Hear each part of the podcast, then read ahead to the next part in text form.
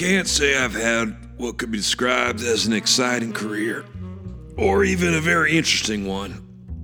But once in a great while, small rewards do come along. Anyone who's ever fancied himself a detective, openly or secretly, longs for the day he can do the famous parlor room scene.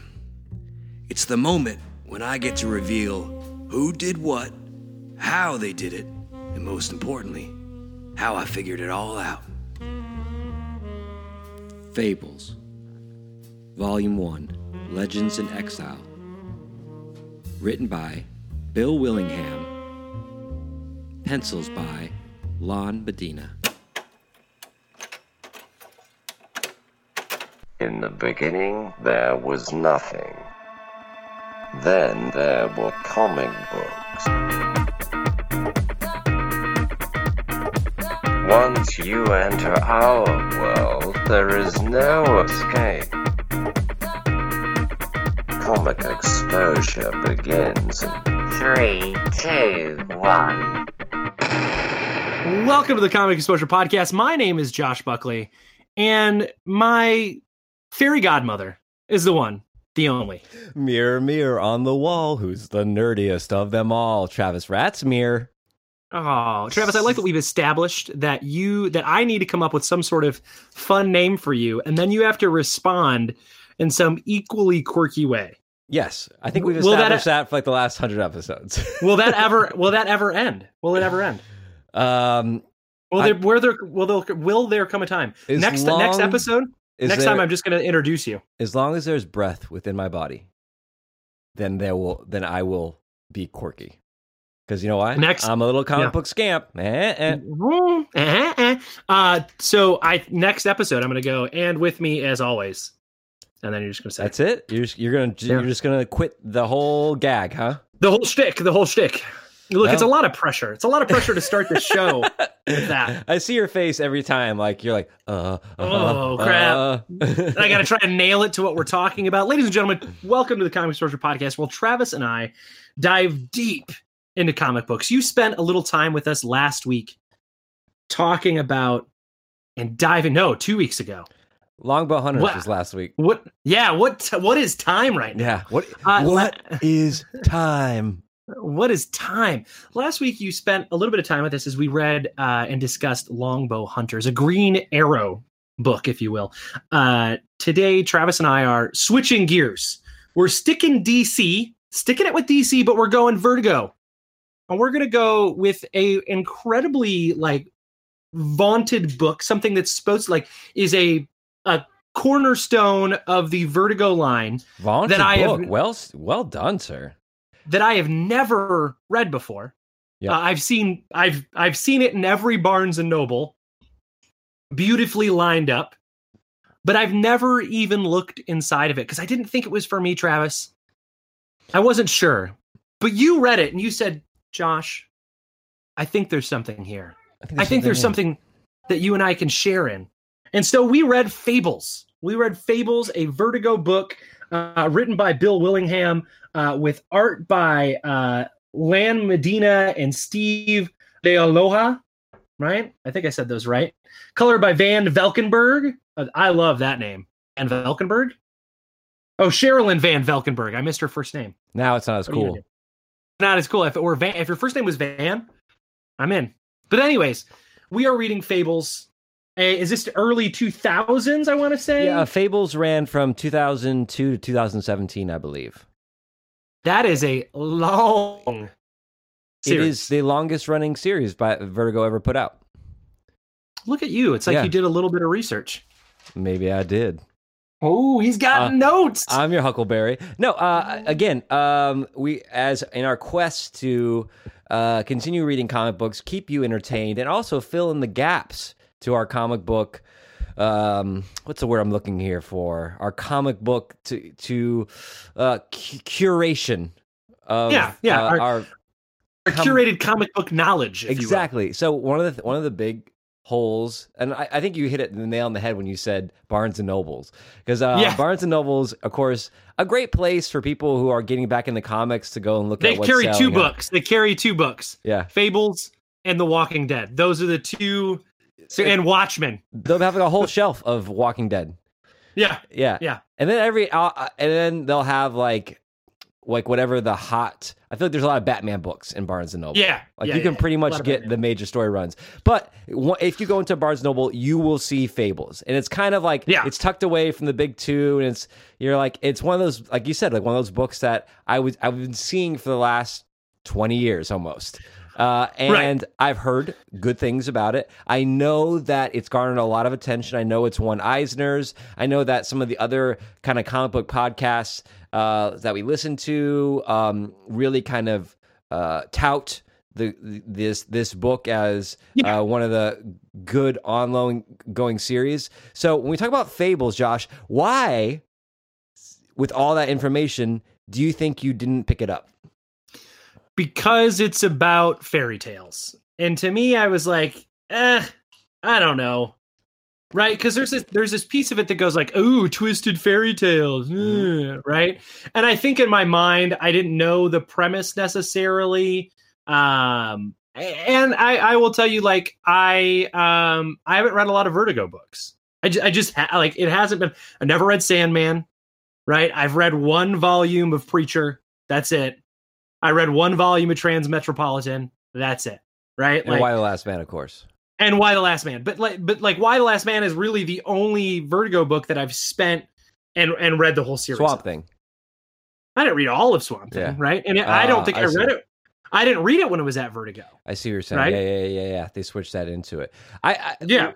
Let's talk. Let's, let's let's talk about that. I in reading this book, and I did a little bit of uh, looking back at Vertigo. I think I watched a couple of YouTube videos that went through Vertigo's like history because I'm like, Yeah. man, like, for me, my favorite comics are all on Vertigo. Like I'm like a Vertigo boy. you grew up in the we grew up in the right time period That sounds like- like a- that sounds like- 21st century I was thinking more. like- I was thinking more of like a like a Pet Shop Boys uh, No, sound. Because you're a Vertigo Boys. Vertigo boy. Yeah Where Swamp Thing meets the preacher. i was going with uh west end girls Ah, go Yeah. west where the skies are blue. Go, remember that little ditty from the Yeah. nineties? i do i do Uh, so, So, I, I'm a huge. you are a ver- you are a vertigo I'm a. Vertigo boy. I'm a Vertigo boy. You are. Yeah. you have you have a a, a, a an irascible case of vertigo vertigo Call me Alfred Hitchcock because I'm a Vertigo boy. Oh man, good dice, deep cut. Yeah, we lost lost all the millennials with that one, so that's good. So yeah, Shake I- 'em off. I, I was looking at the history of it. The amount of of great books that this company, I, I miss this imprint so much already. Um, right. they, you know, again, uh, a an imprint of DC that was really about like creator owned characters, uh, some things that are a little bit edgier and putting them out there. And so Fables fits into that. And like you said, you maybe you stayed away from it because well, it's a Vertigo book and you hadn't read a lot of Vertigo books. And you said something really interesting. It's that idea of twisted fairy tales, which isn't Right. new. It's not a new. Even in 2002, that was not a new Well, concept. Do you remember? Were we in elementary school when that? Politically correct fairy came out? tales. Yeah, yeah. Yes, that was I feel like- I feel like we were in elementary school when that Yeah, happened. for sure. And and in my head, that's what this was. And I, I look, I will freely admit I had never read a synopsis of it. I had never looked at pages from it. All I had seen were the covers. On the and really, covers- probably the most I'd seen is the spine for most of them at Barnes and Noble. So I will freely admit that this is a gap of my own choosing. And the, I mean, the covers, I, think they're very, the covers that are on for this volume, for volume one that we're reading, Legends in Exile, is really good. I think Yeah. the covers are great. Um, but I guess when I got back into comic books, this wasn't a place I like. This wasn't in my wheelhouse. And when we got back in to comic books, you know, when I had really gotten back in, it was the heyday of Image again, when the, the that big Image boom, and that's where I spent my time was all of these things. When Image kind of took the territory of Vertigo, if you think about it, right? Like Image comes in and says, "Yeah, we're we're not doing, you know, we're not doing." all these books that you remember we're not doing spawn i mean they kept doing spawn and they Yeah. kept doing savage dragon but they opened up this whole new place for for creators to create and make their own books. They, they when that, that was Vertigo's playbook. yeah, Yeah, that was when a- that, a was, what Vertigo thing. was. Yeah, You know, they they So- really sent that. They really sent that that new model in, and also I think Vertigo coming out of the '90s was one of the early companies that really switched. That in the '90s, art was the primary focus. I think that was the reason Right. a lot of people were buying books. But Vertigo kind of started with the idea of no, the writers are really kind of like the rock stars. And yeah, there's great art in, in Vertigo books, but it really, it's really, they were like headhunting writers as opposed Right. to like trying to find like the next Jim Lee. They were like, I want to find a great story. Um, right? And I, and I think the other part of it is it is daunting how many volumes there are. yes.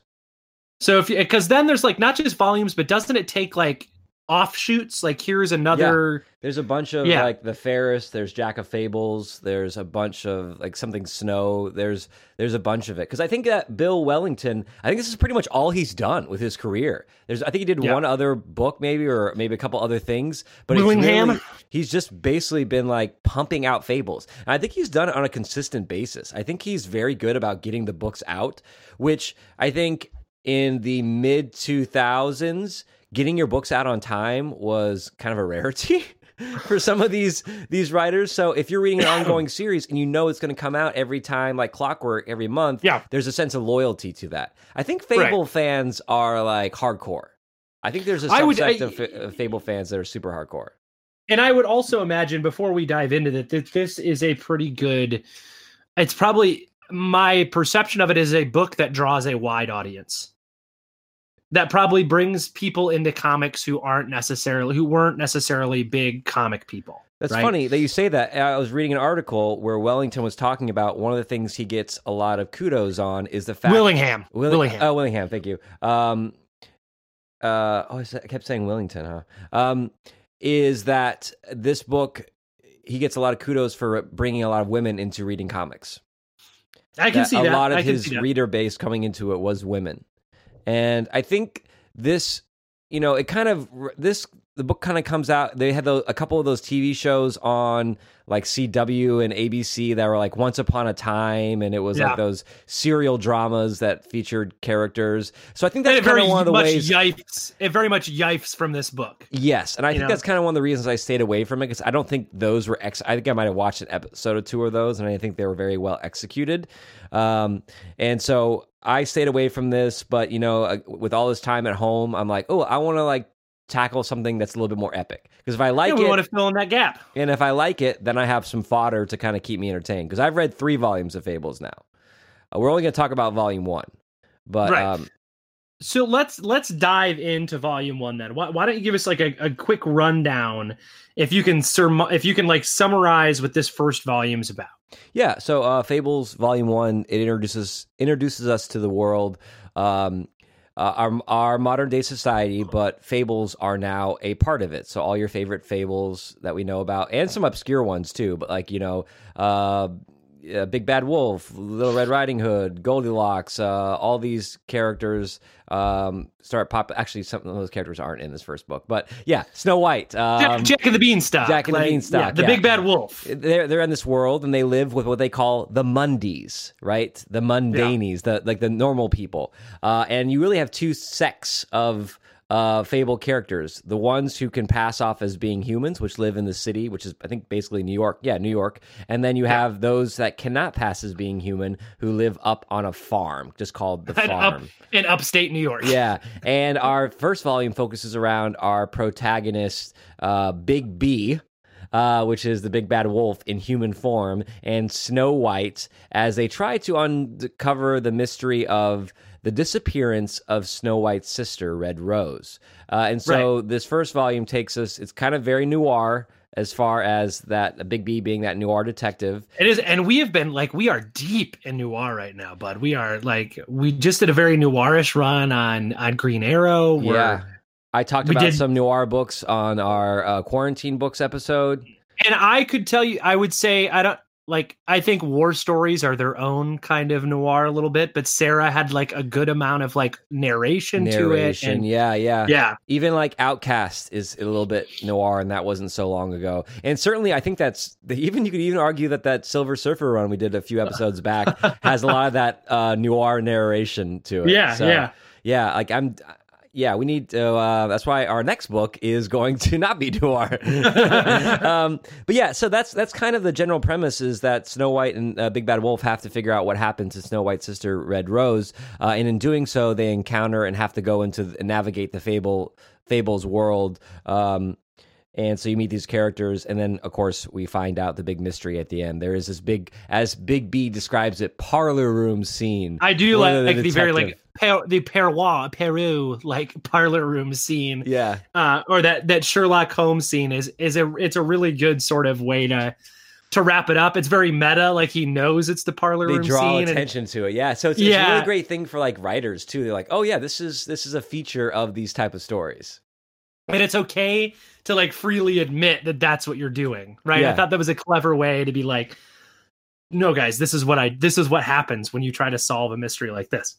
Um, so I want to I want to ask you, Travis, uh, as as we dive into this book, there is very little explanation over these first is it five books Yeah, Five or six chapters? Yeah, five or six probably. Yeah. yeah um there isn't a whole lot of ex- explanation to why they're here or how it works Yes, you I get agree. a you, you get a little bit of like well there was a war we got kicked out we'd love to get back right. I I- so yeah.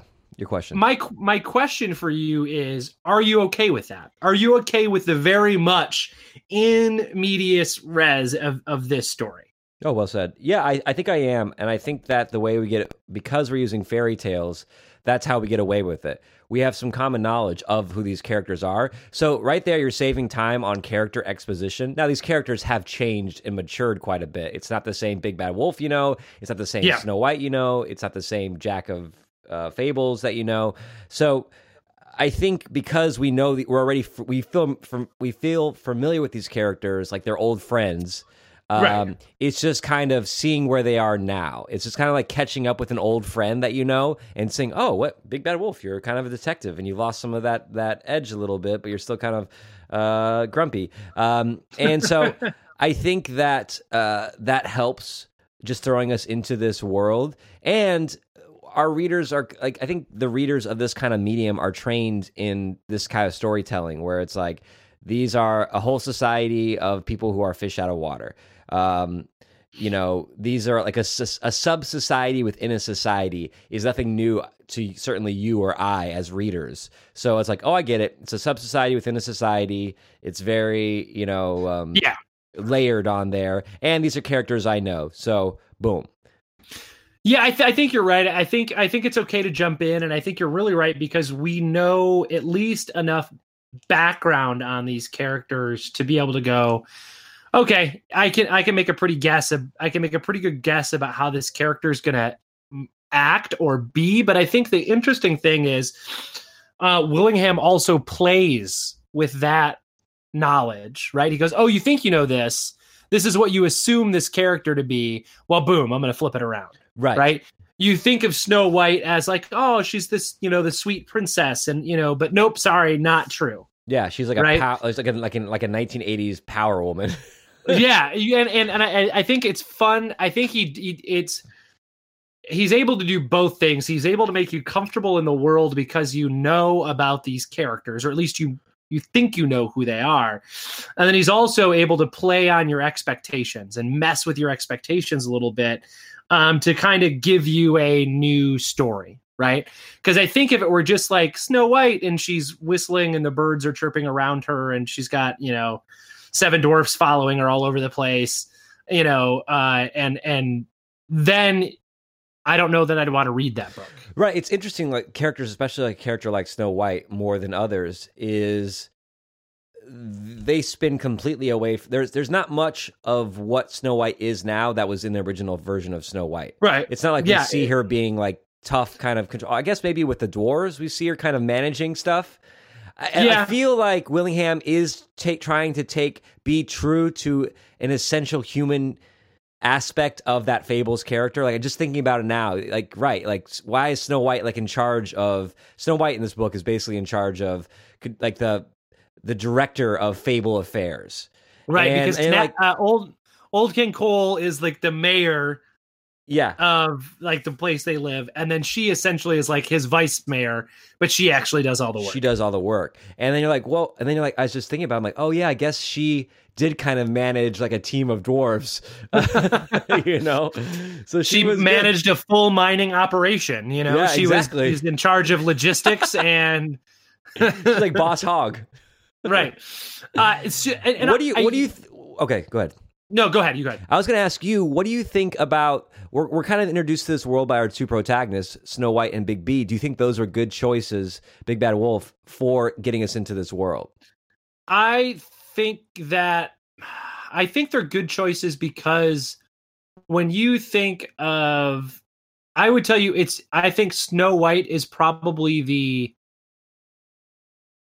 I think she's the least like so all of my like all of my princess knowledge comes from Disney movies, right? Mhm. I don't have I never read like the story of Snow Yeah, White before.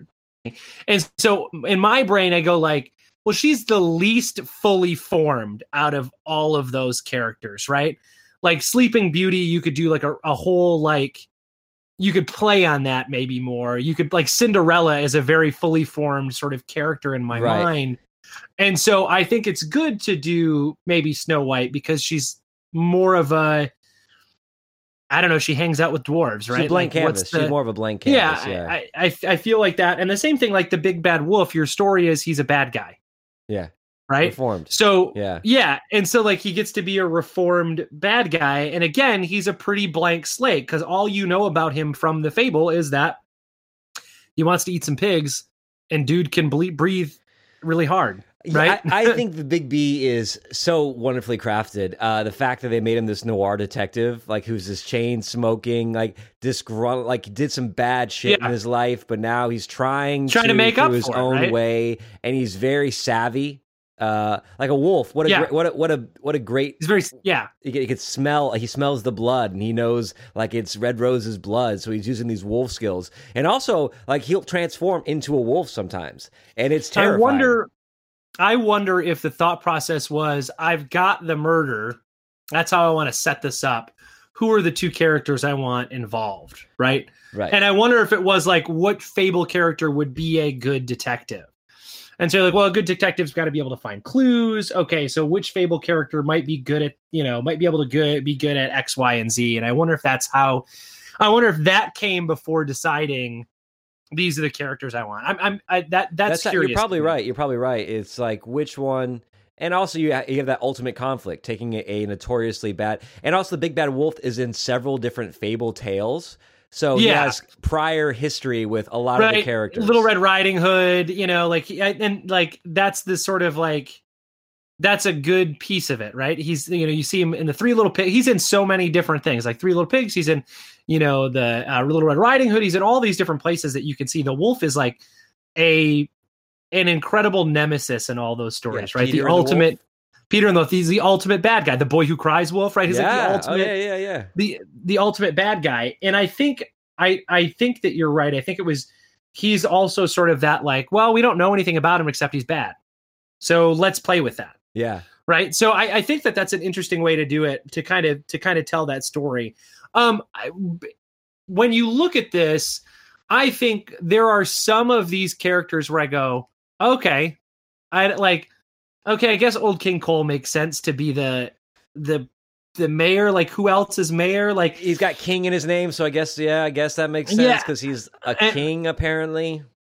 And then uh oh man why can't i remember the other love interest what's his name what character is he Oh, the the yeah, the pirate guy, Bluebeard. Bluebeard, yeah, yeah. Which I don't know. and I don't know. The, I don't know the fable behind Bluebeard. yeah and so th- there were a couple of them where i was like okay i don't understand why this character and not this character right Right. or um you know like where's and i don't know you've read farther like where's hansel and gretel where's like you know Yeah, Goldilocks is great in book two.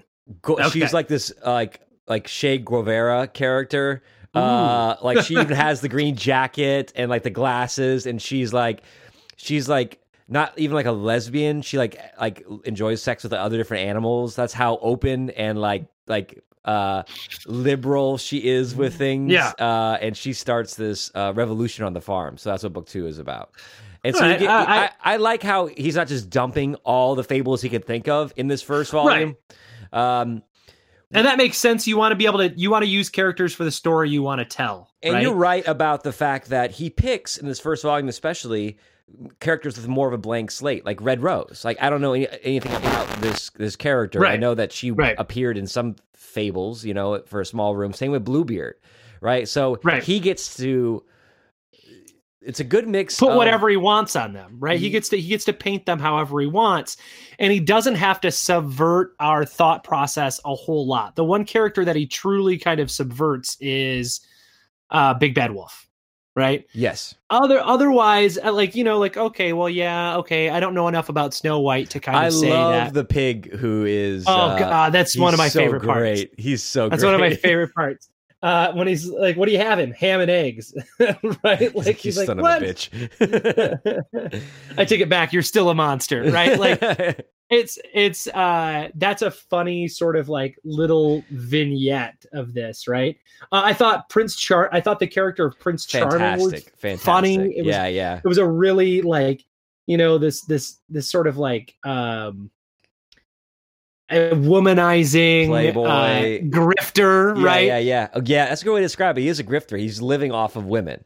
When he's living off like the fact that he's that charming, right? His Like, dialogue is so great. So uh, I'm gonna. I borrowed some money out of your wallet because I knew you wouldn't bother you, and I didn't want to wake you up. So uh, Yeah, I'm- I know you I'll be crashing mind. here for a while. So uh, I, I know it's gonna be okay with you because uh, you're pretty understanding or something like that. You know, you're like- right, right. I th- I thought that that was that was a really that was a He's really using like character. that, like the mystery method, like from like the early 2000s. like he's like negging and peacocking. yeah yeah um i thought like i most of the characters even i even thought bluebeard was kind of a fun character right as you get to kind of see him go through all this um you know jack was an interesting character uh but again nothing that tells me he's jack and the beanstalk right like yeah. except for the one little piece where like we've line. forgotten Yeah. we've forgotten everybody's history, right? Like when they came across, they had to forgive each other for all of their past transaction transgressions or their pl- their past deeds, Yeah. right? And so, you know, the idea that he was a giant killer was like well, you can't use that against him. It's like right? the grand like amnesty in in like this Right. new world. Um, what did you think about the edge on this book? As far as it's a Vertigo book, um, there are it's it's a it's a fable book, but it's not like necessarily like young kids. Um, no, but because there's like, there's there's sex, possible murder, there's right? Blood, there's, some gore. Yeah. There's some swearing in here. But what compared like other Vertigo books you've read, or how do you think he walked this line of edge? Was it was it So- gratuitous? Oh, no, was I it? I think this is the 2000s and not the 90s. Yeah. So he definitely is like leaving behind. It's still got that vertigo edge to it, but it's not the look how Garth Ennis I can be, right? Yeah. It's not look how, you know, Uh, uh, Warren Ellis. I can yeah, be- Warren Ellis I can be. And so it still toes that line of like, okay, you couldn't put this out on DC, right? This lets you do something a little more edgier, but this is more TNT compared to like HBO. Right. right? Like this could be I on could- this could be on is AMC without changing right? anything. Yeah. Right, right. This is a very this is more AMC than HBO. Um, but I thought like I I thought the characters were interesting. I I like I said, it feels like he picked the right characters could to kind of be blank slatey enough for this first this first volume, and he does enough little playing Yes. where you get like flying monkeys in in Snow White's office, or you get like the you know the the blind mice or the mice from all the different fables hanging out and drinking on the farm, and you get you know, uh, you get Pinocchio talking about he's how he's angry that he never Like, grew if I up. Find this, if I find this fairy, I'm the blue fairy. I'm, Right. I'm gonna kill him. and he, he can't he can't get laid so he's really bummed that he can't that he hasn't had that he hasn't you know been able to do that yet and so there's enough little like fun fairy tale twists throughout it that it keeps it interesting uh, and gives a good spice to the world One of the things Mm. that I do when I'm reading the books, especially if it's a book that neither of us have read and we're kind of reading at the same time, is I think about, I'm like, ooh, I wonder what Josh thinks about this book. And in reading and starting off with Fables, the first maybe is- issue, I'm like, ooh, if they go two balls out, like 90s Vertigo on this, Josh is not going to like this. and I think by the time I got to the end, that's why I said, "Yeah, read it, Josh, and let's let's talk about it." Is I think the end steps away from that vertigo and makes it that parlor gag of detective. It makes it more like light, and it makes it kind of more. I think that's where it finds its voice. It's I not, think you're right. I It's think- not dark vertigo. It's not silly, um, complete like young fairy tale stuff. It, it is. It's kind of like kooky it threads that wall. needle Yeah. really well right Yeah. and and i would tell you like right after the first volume i was like okay i know why travis likes this i think like i, I know why travis told me to read this i like it right i made it through i think i probably read it in two or three nights right before bed uh probably read like two issues a night or something like that before i went to, be- went to bed and It's easy I- to read. it is easy to read. The dialogue is really good. My question for you is what did you think the, the main focus of this volume is this mystery? What did you think of this mystery? Were were you did you like the the build and were you satisfied with the conclusion?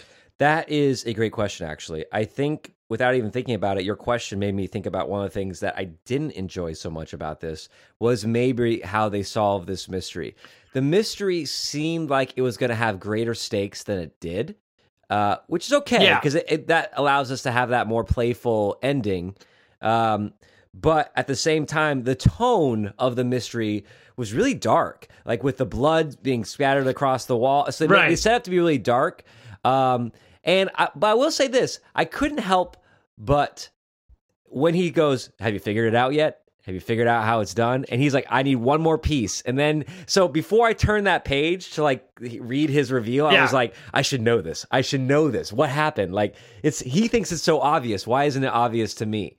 Like what's in that refrigerator? And I think I was very close to to thinking it was That that was the thing too. Like he does it. I will tell you, I agree with I agree with you. I thought the stakes at first for the mystery felt very high, right? Like it was going to be something very serious. Um, because right away you go like, okay, they they threw away Jack being the killer.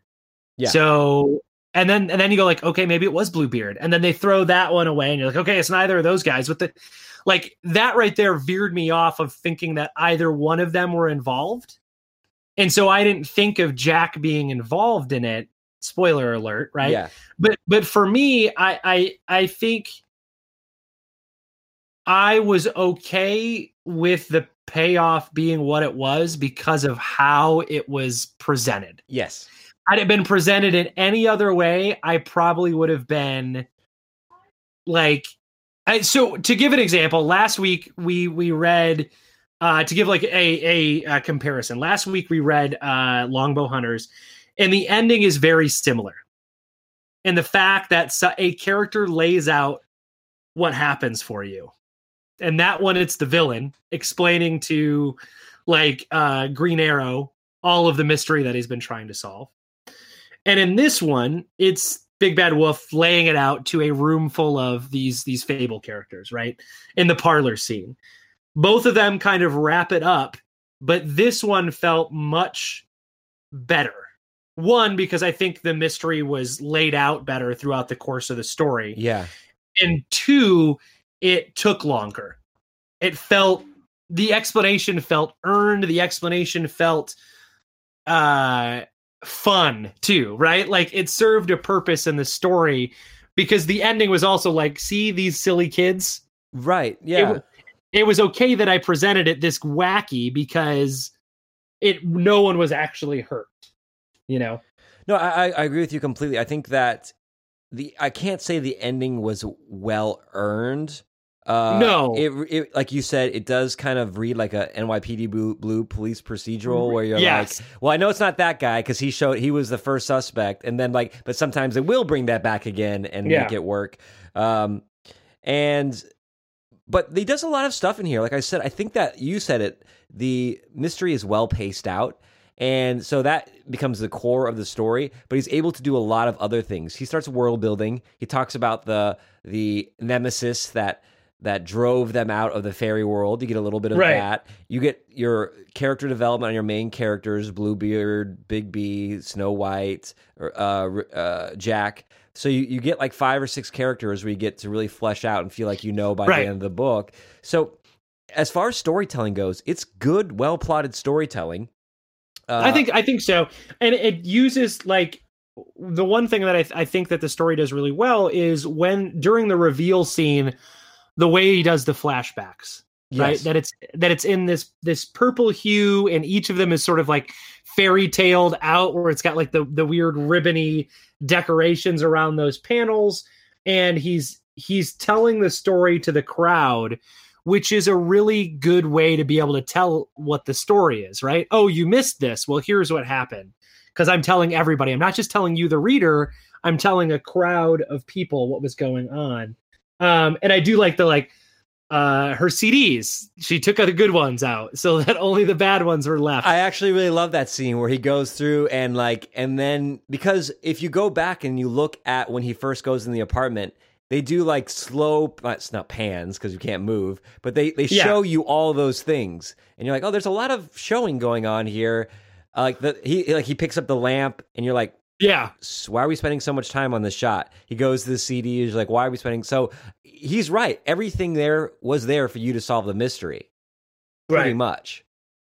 and and I do like I thought it was I thought a really good way to tell the story is while he's doing this that Snow White gets so angry with him that she's so mad that he knew like you knew she was fine and you let me like think that she was dead and she's you know she starts to cry and he's like but I didn't I didn't know that until right now. Yeah.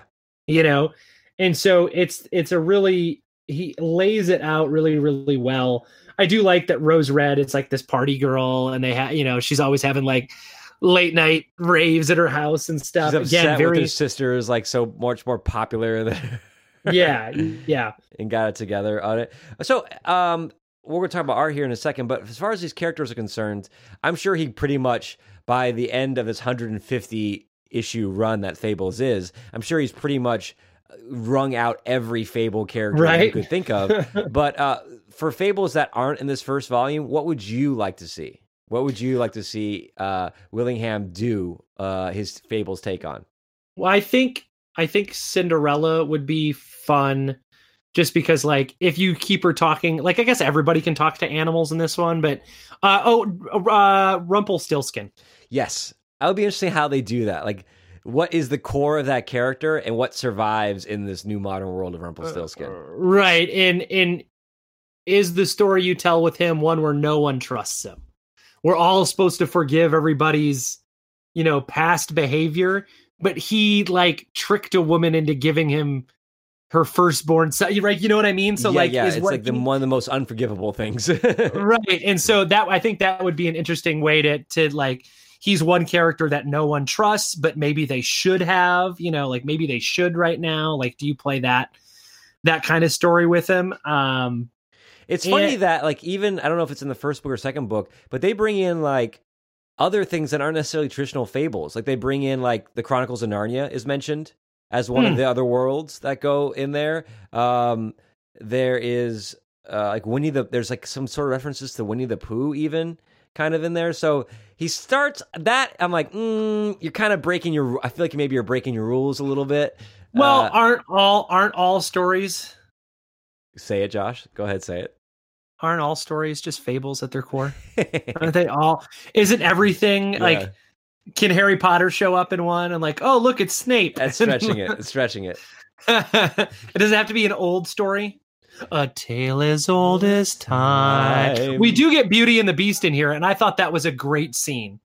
Yeah. I thought the scene where like he keeps changing let that whole like scene where she's like you got to get your crap together and they just keep fighting The because they've been like, married for like thousands of years. married for thousands of years yeah i thought that was I, that was a really kind of like fun play on the fact that these characters are timeless and they've been around forever It has kind of like more of a PG thirteen vibe of like that American Gods too. Um, hmm the the book and the uh, series where it's like Yeah. these kind of forgotten characters that have this lore to them, but here's how they would play in the modern world. Here's what a leprechaun Yeah. would be like. Here's what you know Apollo would be like.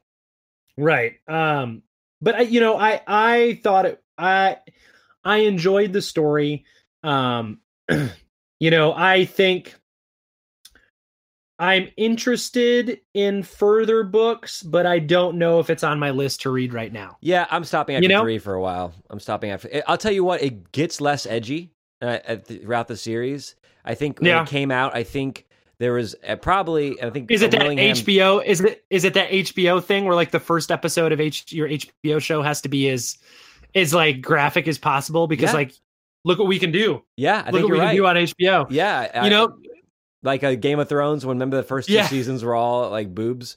Uh, Yeah. and then we pulled back from chopping that. people's heads Once off you yeah. realize what it is, uh, I think that's what happened here. I think Willingham probably never wanted it to be edgy, but he had to find his voice, and Vertigo was probably pushing for that brand, that Vertigo brand, to be like dark and edgy. Like we're just coming off of Preacher and Yeah. Transmetropolitan and these books that are super dark and edgy. So if you want to fit in with the brand, and I, as it goes on already by book three, I can see that softening up.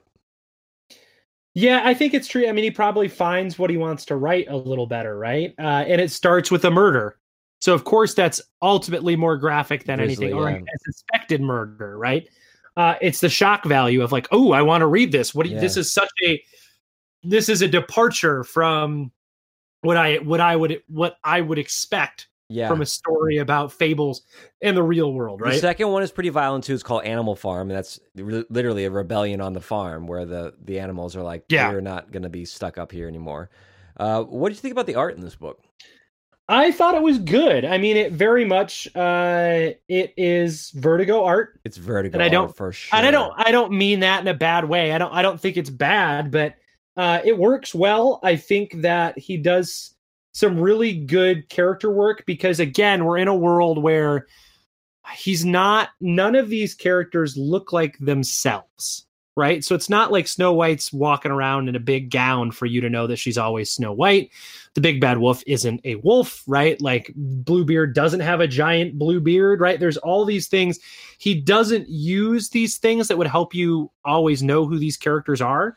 So the artist has to be able to kind of distinguish the characters. And I think he does a really good job of you can look at them and see that they are different. He gives them enough about them, right? Like uh that they don't all look the same, which can be troublesome in some of these books, right? Right. Where every like we we read a Terry Moore book and I've read um I read a couple other Terry Moore books and all of his women look exactly the Motor same. Motor Girl.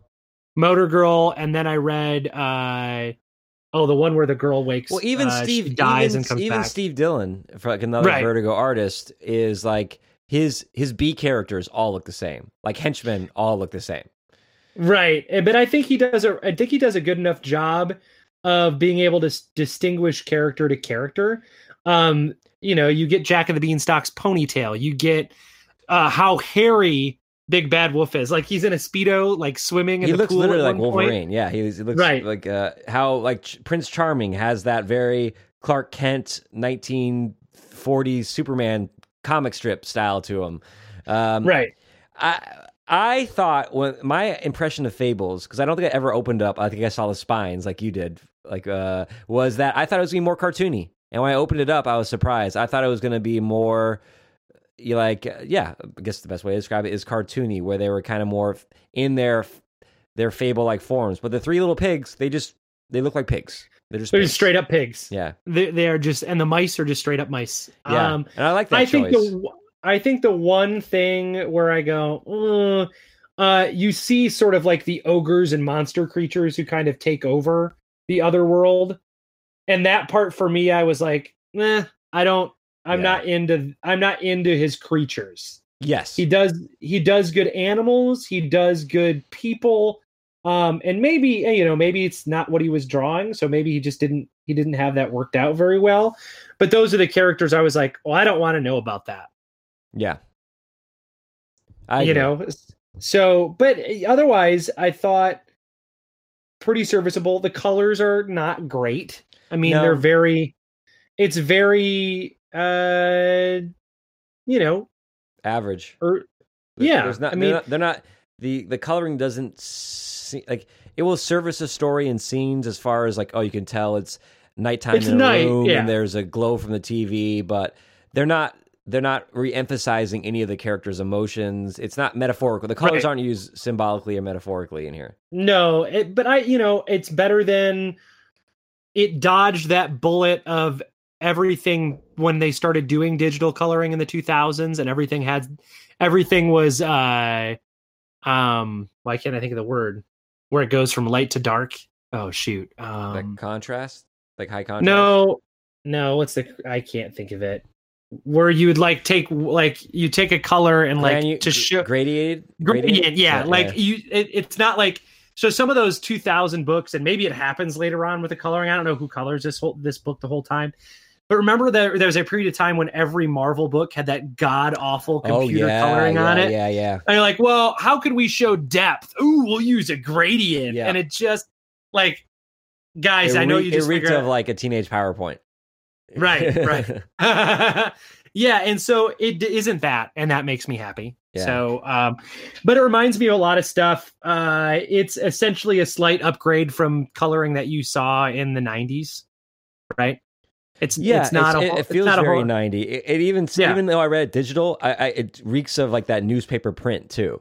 Like the way the art is, the way the pencils Yeah. are, the way the colors are, the inking. It feels like I'm reading it literally on an iPad, and I feel like I'm like really light newspaper style pages. Yeah, that that that Vertigo chic. Vertigo chic. I like that. I miss Vertigo so much, Josh. uh, so let me ask you, Travis. Uh, um, what character was your favorite out of all these? Oh, it's As we wrap it's this up. cliche, but like I gotta get my boy Big B the props. I mean, he hits all the buttons. feel You know that you know that hits all my buttons. Noir, Oh, yeah. smoking, uh, greasy hair, um, tough talking, uh, Yeah. nonchalant. A, man, a man's man. A man's if man, will. if you will. Yeah, yeah. In the second issue, they talk about why he smokes all the time because he's a wolf, and so he has all these these sensory inputs Smells coming in all all the time, time. So, like, in order to live in the city and stuff like that, he has to like block it all out with just living in clouds of smoke. Which, like, stuff like that, I really love. Yeah, I love that, like that I- idea. I would agree with you. I think there's a reason why he's the focal point of this book, right? He's the character that's kind of given the most to do. Um, He's the anti-hero. I- yeah. Right. Um, I thought he was probably the best character. I don't know that you got to learn a whole lot about anybody else but Snow White, and I thought Snow White was a good character. Yeah. Um, I you know I I do like I like the back and forth between them, the kind of like the repartee, yeah, right? The- like a yeah. uh, Diane and Sam kind of thing going on. yeah, yeah. Very cheers. It is very cheers. Um, but I, I agree with you. I think that he was probably the the best character in in the book. But I imagine he's your focal point. So I, it seems like in book two, your focal point is um Goldilocks, right? So you really get to know that character. And- Yeah, you, she gets introduced, but I think just kind of first of all, you can buy. I found it on. I'm not going to do this, but you can buy for two hundred thirty-seven dollars all 150 issues of Fables on Comixology. That's a lot of- When you look at that, it has all their the titles of the or the the, the covers Yeah. of the volumes, and Big B and Snow White are on most of them. So I think that they continue to be a major focal point. I know obviously that he does go off on like side missions where like we're gonna follow Jack of Trade or whatever it is, or yeah. um, this character. But I think I think these become this is the these are the two characters that we kind of walk through this world with.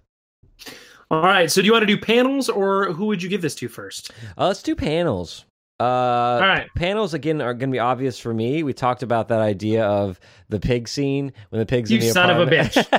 You son of a That's why bitch. you notice how I didn't ask you go first. 'Cause I'm like, No, no, yeah. I'm going to steal this one. There is a uh, a great scene where the three little pig one of the pigs is in um, Big B's apartment, and Big B has like a oven glove on, and he's like waking up this pig who's just like slopped out on the couch, and it's so it's great. it is like reflection is in the TV, the turned off television. yeah, also, it's, it's a nice detail. It took me a while to figure out what was happening in that television. you thought it was a, you thought it was actually TV. Yeah, I thought it was like pig porn. Um, not lying. That's what I thought it was at first. oh, I'm like, oh, that's good. I like that's funny. That's very funny. Um, so now you you literally, I'm not going to do mine was on the same page. Yeah. I'm not going to take it from you. So here's what I'm going to do. I thought this was a clever way to do it. on page 20 of the digital reader, uh, there's a back and forth between uh, Snow White and Big Bad Wolf, and his shadow is the wolf. yes, that's a great panel. Um, so page 20 of the digital reader. Uh, it is right before you.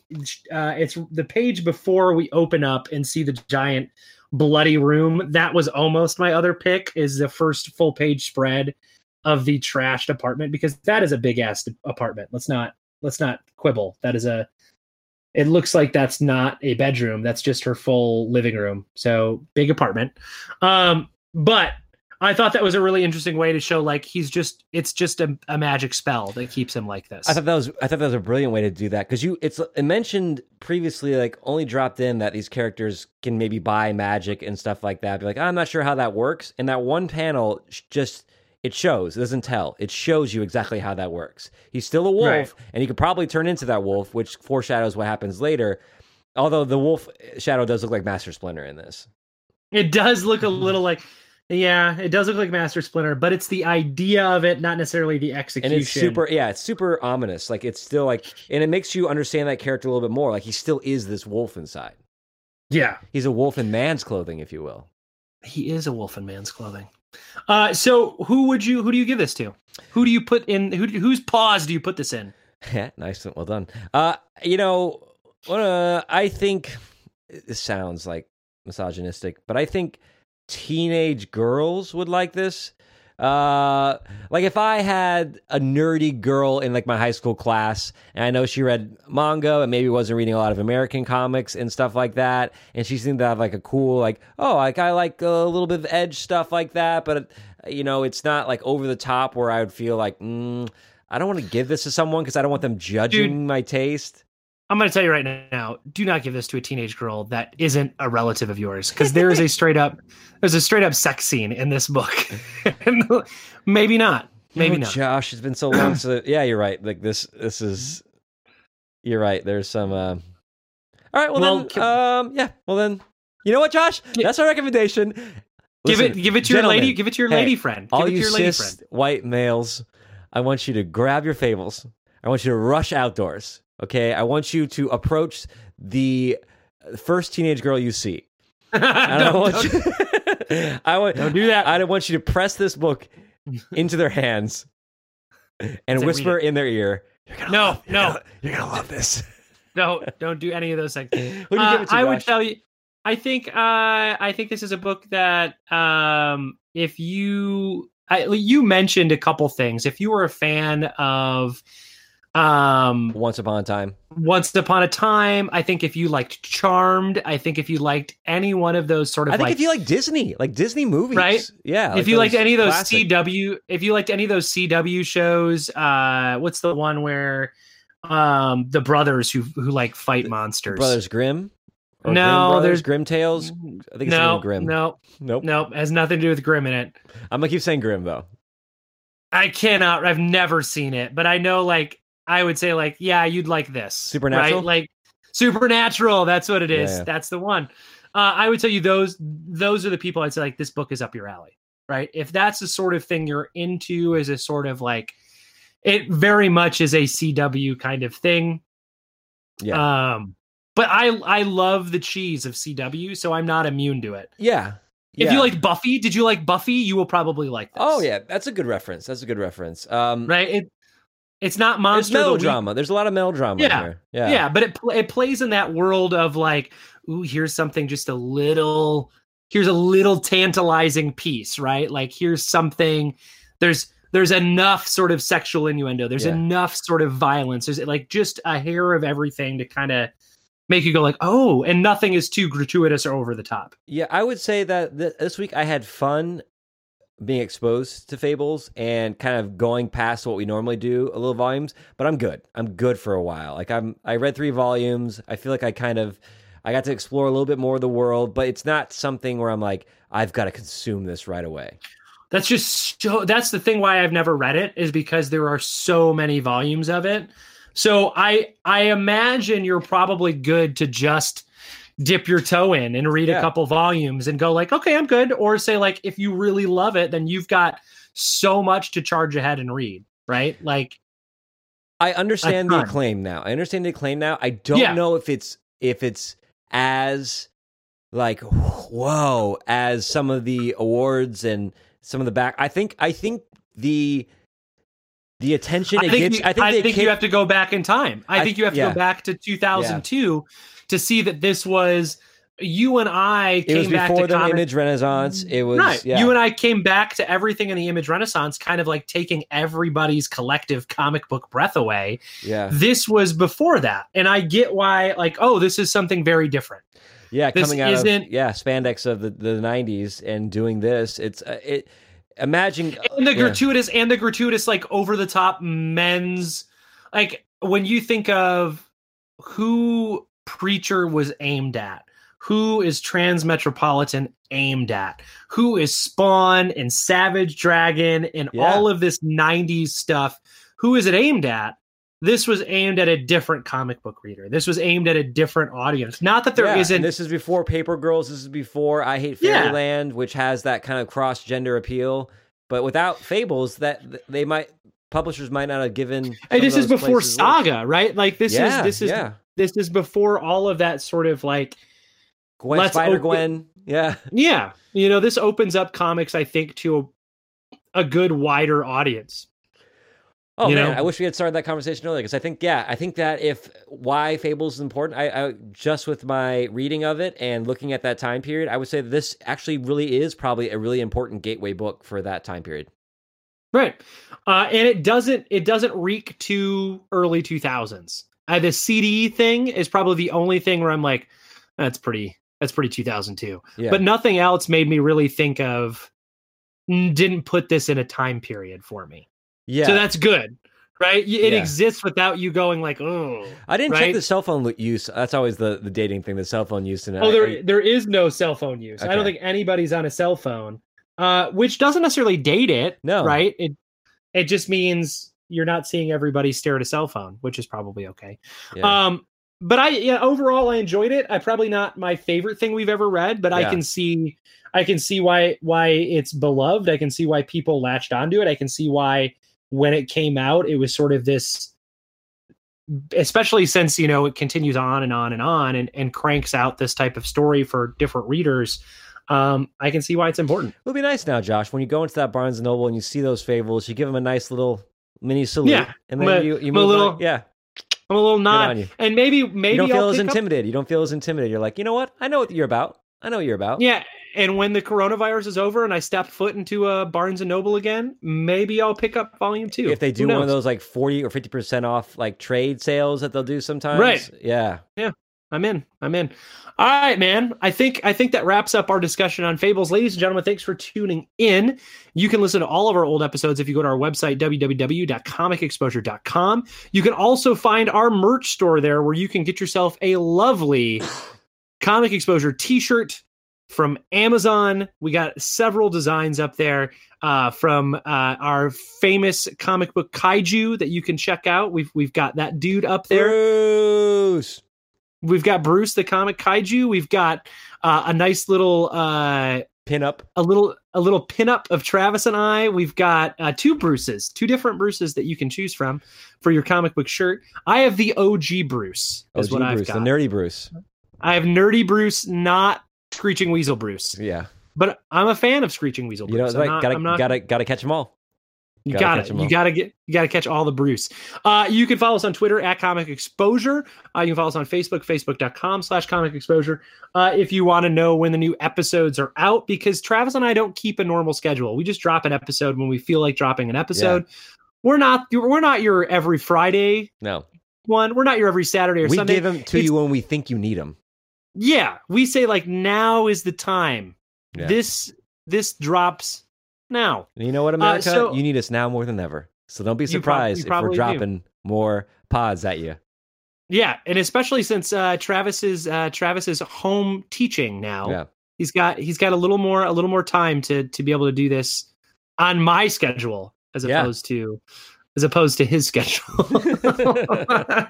uh, but but ladies and gentlemen, uh, Travis and I are trying to figure out what our next holes we're going to plug. We're- we we've decide gotta- on the the we got a cup we got a couple things in the works. It's Okay. looking like it's going to be some sort of Justice League book. Yeah, we're gonna that's gonna be we're gonna- book. we're gonna dive into into some Justice League.